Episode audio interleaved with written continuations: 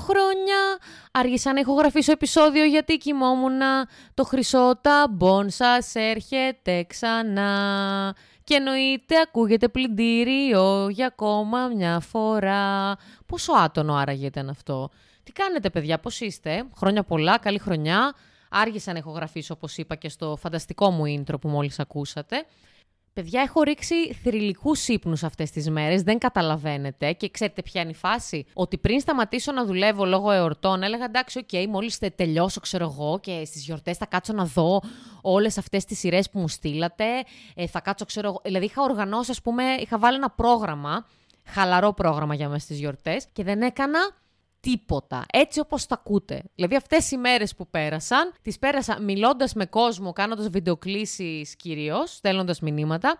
Πήγα και στην κολλητή μου για πρωτοχρονιά, έχω φτιάξει μια γαλοπουλάρα, παιδιά, τι να σας λέω. Και μου είπανε τα παιδιά, βασικά μου είπε ο Χρήστος ο Σαλίπας. Ο Χρήστος ο Σαλίπας να πω ότι είναι ο δημιουργός του λόγο του Χρυσού Ταμπών και επειδή είναι καραχεσμεντέν, μη τον χέσω μέσα, Πόσο μπούμερ ακούστηκε άραγε αυτό; Δεν έχει έρθει ακόμα καλεσμένος. Αυτός δοκίμασε τη γέμιση από τη γαλοπούλα και λέει: Πω, πω, παιδιά, εντάξει, να σας πω κάτι. Η γέμιση είναι insane. Λοιπόν, βασικά ξέρεις, θα κάνω. Θα πάρω τη γέμιση από τη γαλοπούλα της Κατερίνας, ε, τη γέμιση από τους λαχανοτολμάδες της Μέρης, θα τη βάλω πάνω σε φέτα, θα φάω και θα φύγω μόνος μου σε άλλη διάσταση. Αυτά είναι τα δικά μας όνειρα, παιδιά, για μέσα στις γιορτές. Και νομίζω αυτή είναι και η ουσία, έτσι. Δηλαδή, δεν μπορείς να κάνεις κάτι άλλο. Δεν ξέρω, ας πούμε, τι κάνατε εσείς. Εγώ κοιμόμουν και έτρωγα. Και όλος παραδόξος, να το αναφέρω και αυτό τώρα σε αυτό το σημείο. Θυμάστε που σας έλεγα ότι κάποια στιγμή πήρα κιλά και έκανα μια συγκεκριμένη διατροφή, την οποία καραγάμισα στην πορεία και την ξαναάρχισα. Άρχισε να λειτουργεί καλύτερο ο μεταβολισμό. Δεν ξέρω τι έγινε. Τέλος πάντων, τα έχω χάσει όλα. Δηλαδή και τα 7-8 κιλά πόσα πήρα, τα χάσα όλα. Ζυγίστηκα πριν από 2-3 μέρες τον Γαβρίλ. Όχι πάνω του, σε ζυγαριά κανονική. Χαχα, κομμωδία, ε, που αποκλείστε με παιδιά, δεν, δεν με αντέχω εγώ που ηχογραφώ. Τέλος πάντων και έδειξε ζυγαριά του 58 κιλά και λέω δεν γίνεται να είμαι 58, ήμουν 65-66, μήνυμο και 67 δεν θυμάμαι την τελευταία φορά που ζυγίστηκα το Σεπτέμβριο. Και δεν μου έκανε εντύπωση το ότι ήμουν τόσα κιλά. Μου έκανε εντύπωση ότι δεν πρόσεχα ιδιαίτερα τη διατροφή μου. Όχι ότι έτρωγα, ας πούμε, γλυκά ή κάτι τέτοιο. Απλώς δεν κοιτούσα τόσο πολύ τις ποσότητες. Δεν ξέρω, ας πούμε, στον καθένα που κάνει δίαιτα, διατροφή, πώς να το πω, τι ακριβώς τον βοηθάει, αλλά μήπως τελικά ρε παιδιά δεν χρειάζεται να είμαστε τόσο strict. Δηλαδή, από ένα σημείο και μετά, εγώ σταμάτησα να κοιτάω και τις ποσότητες και το τι θα μαγειρέψω κάθε μέρα. Έτυχε και να παραγγείλω απ' έξω. Δηλαδή, νομίζω κάθε εβδομάδα παραγγέλνω μία με δύο φορές απ' έξω. Κάπου εκεί, ας πούμε, έχω βάλει το δικό μου όριο. Αλλά είναι οκ. Και μπορεί να φάω και κανένα γλυκάκι μαζί με το αλμυρό. Δεν είναι. Δεν ξέρω. Δεν ξέρω γιατί έγινε αυτό. Τέλος πάντων, αφού έγινε, θα προσπαθήσω να τα διατηρήσω. Έτσι κι αλλιώς το στομάχι μου τώρα έχει κλείσει σε σχέση με το Σεπτέμβριο και δεν μπορώ να φάω παραπάνω. Δηλαδή μου έχει φύγει και το ψυχολογικό με το φαΐ που γιατί εγώ, πούμε, τον, τον Σεπτέμβριο, Οκτώβριο, Οκτώβριο, συγγνώμη, δεν αντέχω τους ανθρώπους που λένε Οκτώβρης. Δεν αντέχω. Σταματήστε να το κάνετε. Αγχώνομαι και με πιάνει ταχυπαλμία, δεν είμαι καλά. Τον Οκτώβριο που λέτε, σκεφτόμουν έντονα το φαΐ. Δηλαδή, ας πούμε, μπορεί να περνούσα από ένα ζαχαροπλαστείο, κοιτούσα μέσα, ξέρω εγώ, τα τσουρέκια, τις σοκολάτες. Αχ, κάτι κριτσίνια με σοκολάτα, παιδιά, απ' έξω. Μπορείτε να το φανταστείτε λίγο. Τότε όμως εγώ εκείνη την περίοδο τα λιγουρευόμουν πραγματικά. Δηλαδή, όντως ζήλευα και στεναχωριόμουν που δεν μπορούσα να τα φάω. Τώρα είμαι σε άλλη φάση.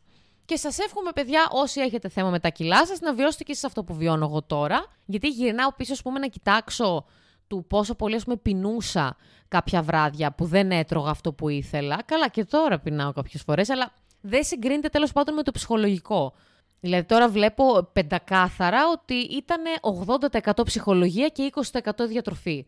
Γιατί διατροφή την έκανα, ρε παιδί μου, ήθελα δεν ήθελα, αλλά το θέμα ήταν να ήμουν ψυχολογικά έτοιμη και να έχεις και κάποια πειθαρχία, ρε παιδί μου. Και κάθισα και σκέφτηκα αν εγώ, ας πούμε, έκανα τέτοιο αγώνα προσωπικό για να χάσω αυτά τα 7-8 κιλά. Τι αγώνα μαραθώνιο βασικά θα κάνουν άνθρωποι που έχουν 10, 20, 30, 40 κιλά να χάσουν. Παιδιά, δεν ξέρω, από μένα έχετε Απίστευτο respect.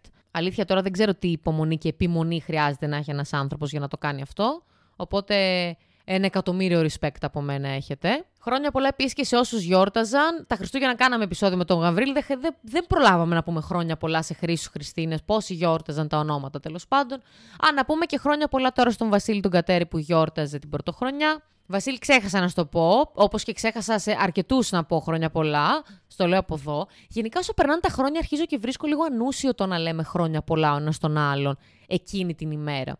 Δεν θα ήταν πάρα πολύ ωραίο να το λέμε κάθε μέρα. Τι κάνεις, έλα χρόνια πολλά. Έτσι ώστε ας πούμε, να το έχουμε καπαρώσει αυτό το κομμάτι και να μην στεναχωρηθεί η αντίστοιχη κοπέλα ή το αντίστοιχο αγόρι που δεν θα το θυμηθείς για γιορτή γενέθλια. Και μην μου πείτε ότι αυτό είναι γυναικείο χαρακτηριστικό.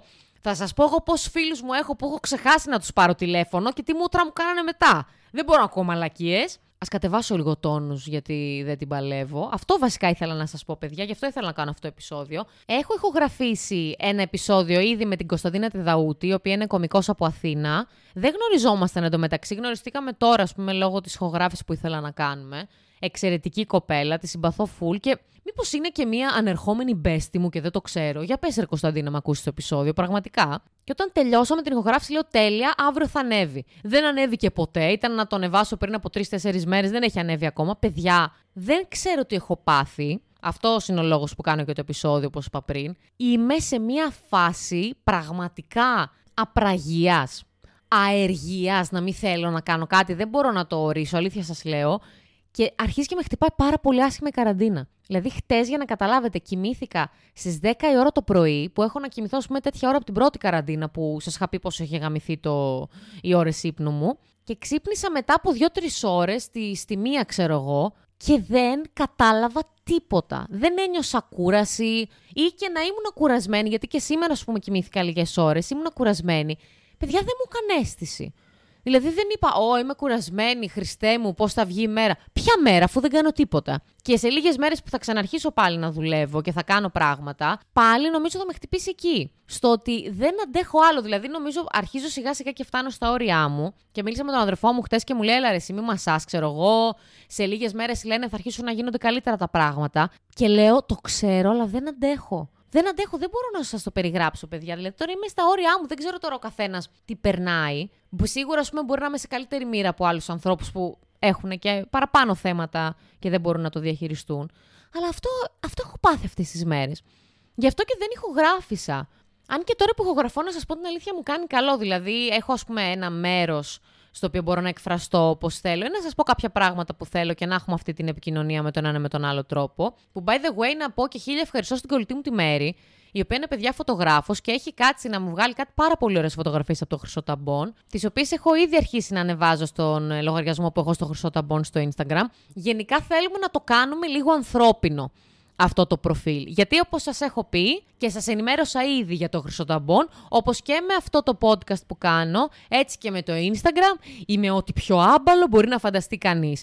Δηλαδή προχτές ήρθε πάλι ο Γαβρίλ στο σπίτι και άρχισε να μου δείχνει κάποια πράγματα που μπορώ να κάνω στο Instagram για τις φωτογραφίες, πώς συχνά πρέπει να τις ανεβάζω, τι να γράφω και λέω μαλάκα έτσι πώς μου το περιγράφεις. Νιώθω ότι είμαι 75 χρονών, επειδή ποτέ δεν έκατσα να ασχοληθώ και δεν ήξερα ότι υπάρχει ας πούμε κάποιο pattern ας πούμε, στον τρόπο με τον οποίο θα ανεβάζεις τις φωτογραφίες, τα γράφεις, ξέρω εγώ, ή τις λεζάντες, το οτιδήποτε. Ε, εξεπλάγει τώρα να σας πω. Οπότε θα ήθελα σιγά σιγά να αρχίσει να παίρνει έτσι μια λίγο πιο σοβαρή μορφή. Τουλάχιστον η εικόνα αυτού του podcast, γιατί σας έχω πει ότι δεν ξέρω τι θέλω να κάνω. Μου αρέσει η όλη διαδικασία του να ραντάρω και να ηχογραφώ χωρίς κανένα φίλτρο τη σκέψη μου και να την αποτυπώνω κάπου. Βοηθάει και στο stand-up βασικά πολύ. Αυτός ήταν και ο λόγος που το ξεκίνησα. Δεν ξέρω αν το έχω πει σε αυτό το podcast. Σε άλλα podcast πάντως που έχω μιλήσει, έχω πει ότι αυτός ήταν ο λόγος που ξεκίνησα αυτό το podcast. Τώρα επικεντρώνομαι σιγά σιγά στη φάση με το να δίνουν κομικοί συμβουλές στα κομμενικά σας προβλήματα. Δεν ξέρω άμα κάνω και κάτι καινούριο πέρα από αυτό. Αλλά θα δούμε, δεν ξέρω. Έτσι, σας λέω τις σκέψεις μου τώρα και ό,τι γίνει τέλος πάντων. Πολύ στεναχωριέμαι πάντως διαβάζοντας τα περισσότερα ερωτικά σας προβλήματα που λόγω της καραντίνας, ό,τι έκπληξη. Προφανώς δεν πάνε τα περισσότερα πράγματα καλά σε αυτόν τον τομέα. Και εγώ αυτή τη στιγμή δεν, δεν ξέρω αν πρέπει να νιώθω ευγνώμων που δεν συγκατοικώ με κάποιον άνθρωπο ή να νιώθω άσχημα. Δεν ξέρω. Δηλαδή νομίζω ότι αυτή τη στιγμή επειδή δεν αντέχω τον εαυτό μου ώρε-ώρε στην καραντίνα, δεν ξέρω αν θα μπορούσα να αντέξω και κάποιον άλλον. Τώρα θα μου πεις αυτά είναι γούστα Κατερίνα, άλλοι συγκατοικούν και δεν θέλουν να χωρίσουν γιατί φοβούνται μου μείνουν μόνοι τους. Εγώ το έχω με τη μοναξιά, μ' αρέσει πολύ. Δεν μου άρεσε πριν μείνω μόνη μου. Φοβόμουν πάρα πολύ τη μοναξιά. Όταν λέω μόνη μου, δεν εννοώ χωρίς αγόρι, εννοώ χωρίς συγκάτοικο με τον αδερφό μου στην προκειμένη περίπτωση. Αλλά παιδιά, τώρα είμαι. Καλησπέρα και καλή βραδιά. Ό,τι θέλετε, πεντοζάλια, κουτσομπαδιανούς ρίχνω μέσα στο σπίτι από τη χαρά μου. Άλλο πράγμα, παιδιά. Τι να σας λέω τώρα, έτσι με αυτή τη φωνή την πολύ τσιτάτη.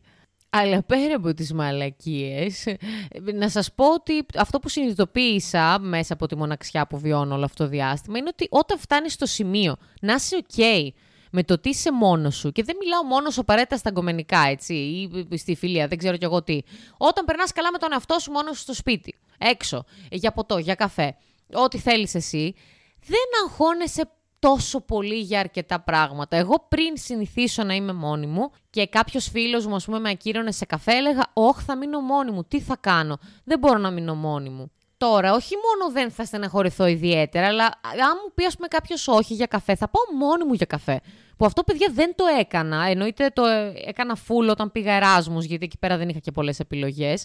Ήταν και άλλη κουλτούρα περισσότερο ας πούμε αποδεκτό ήταν να βγει κάποιος μόνος του για καφέ, ενώ εδώ μας ψιλοκοιτάνε λίγο κάπως. Εκτός άμα βγαίνεις με βιβλίο ας πούμε ή κάτι τέτοιο. Αλλά μόνος σου μόνος χωρίς να κάνεις τίποτα δεν το βλέπω να είναι τόσο αποδεκτό εδώ στην Ελλάδα. Παρ' όλα αυτά το κάνω. Γιατί νιώθω καλά με αυτό. Υπάρχουν βέβαια στιγμές που δεν νιώθω καλά και θέλω ρε παιδί μου την παρέα μου, Είτε να έρθουν στο σπίτι να καβλαντήσουμε, είτε να βγούμε έξω για καφέ, για ποτό. Αχ, παιδιά, τι ωραία τα λέω και μου έρχεται να βάλω τα κλάματα. Θέλω να βγω έξω. Το καταλαβαίνετε αυτό. Θα το ξέρουμε, Κατερίνα, στα αρχίδια μας θα μου πείτε και εμείς θέλουμε να βγούμε έξω. Ω, για νέο μας το λες; Το ξέρω, αλλά εγώ θέλω σε κάποιον άνθρωπο να το πω. Δεν αντέχω άλλο, θέλω να βγω έξω πρωτοχρονιά, ας πούμε, που με έθισα στο σπίτι και έγινα κουρούμπελο, δεν ήταν το ίδιο, ρε παιδί μου. Δεν μπορείς να συγκρίνεις τώρα αυτή την κατάσταση με μια ας πούμε αντίστοιχη διασκέδαση έξω. Δεν μπορείς να το συγκρίνεις πολύ απλά, δεν γίνεται. Είναι όλο ένα λάθος, ένα σφάλμα, ένα error. Αυτό το error πια το λέμε συνέχεια με τη μέρη. Το, σας έχω πει ότι η μέρη είναι το έτερόρ μου ήμις, το έχω πει και σε προηγούμενο επεισόδιο, πάρα πολύ λάθος αυτό. Αλλά είπα έτσι να κλείσω πάρα πολύ όμορφα αυτό το επεισόδιο. Παιδιά σας εύχομαι μέσα από την καρδιά μου ένα υπέροχο 2021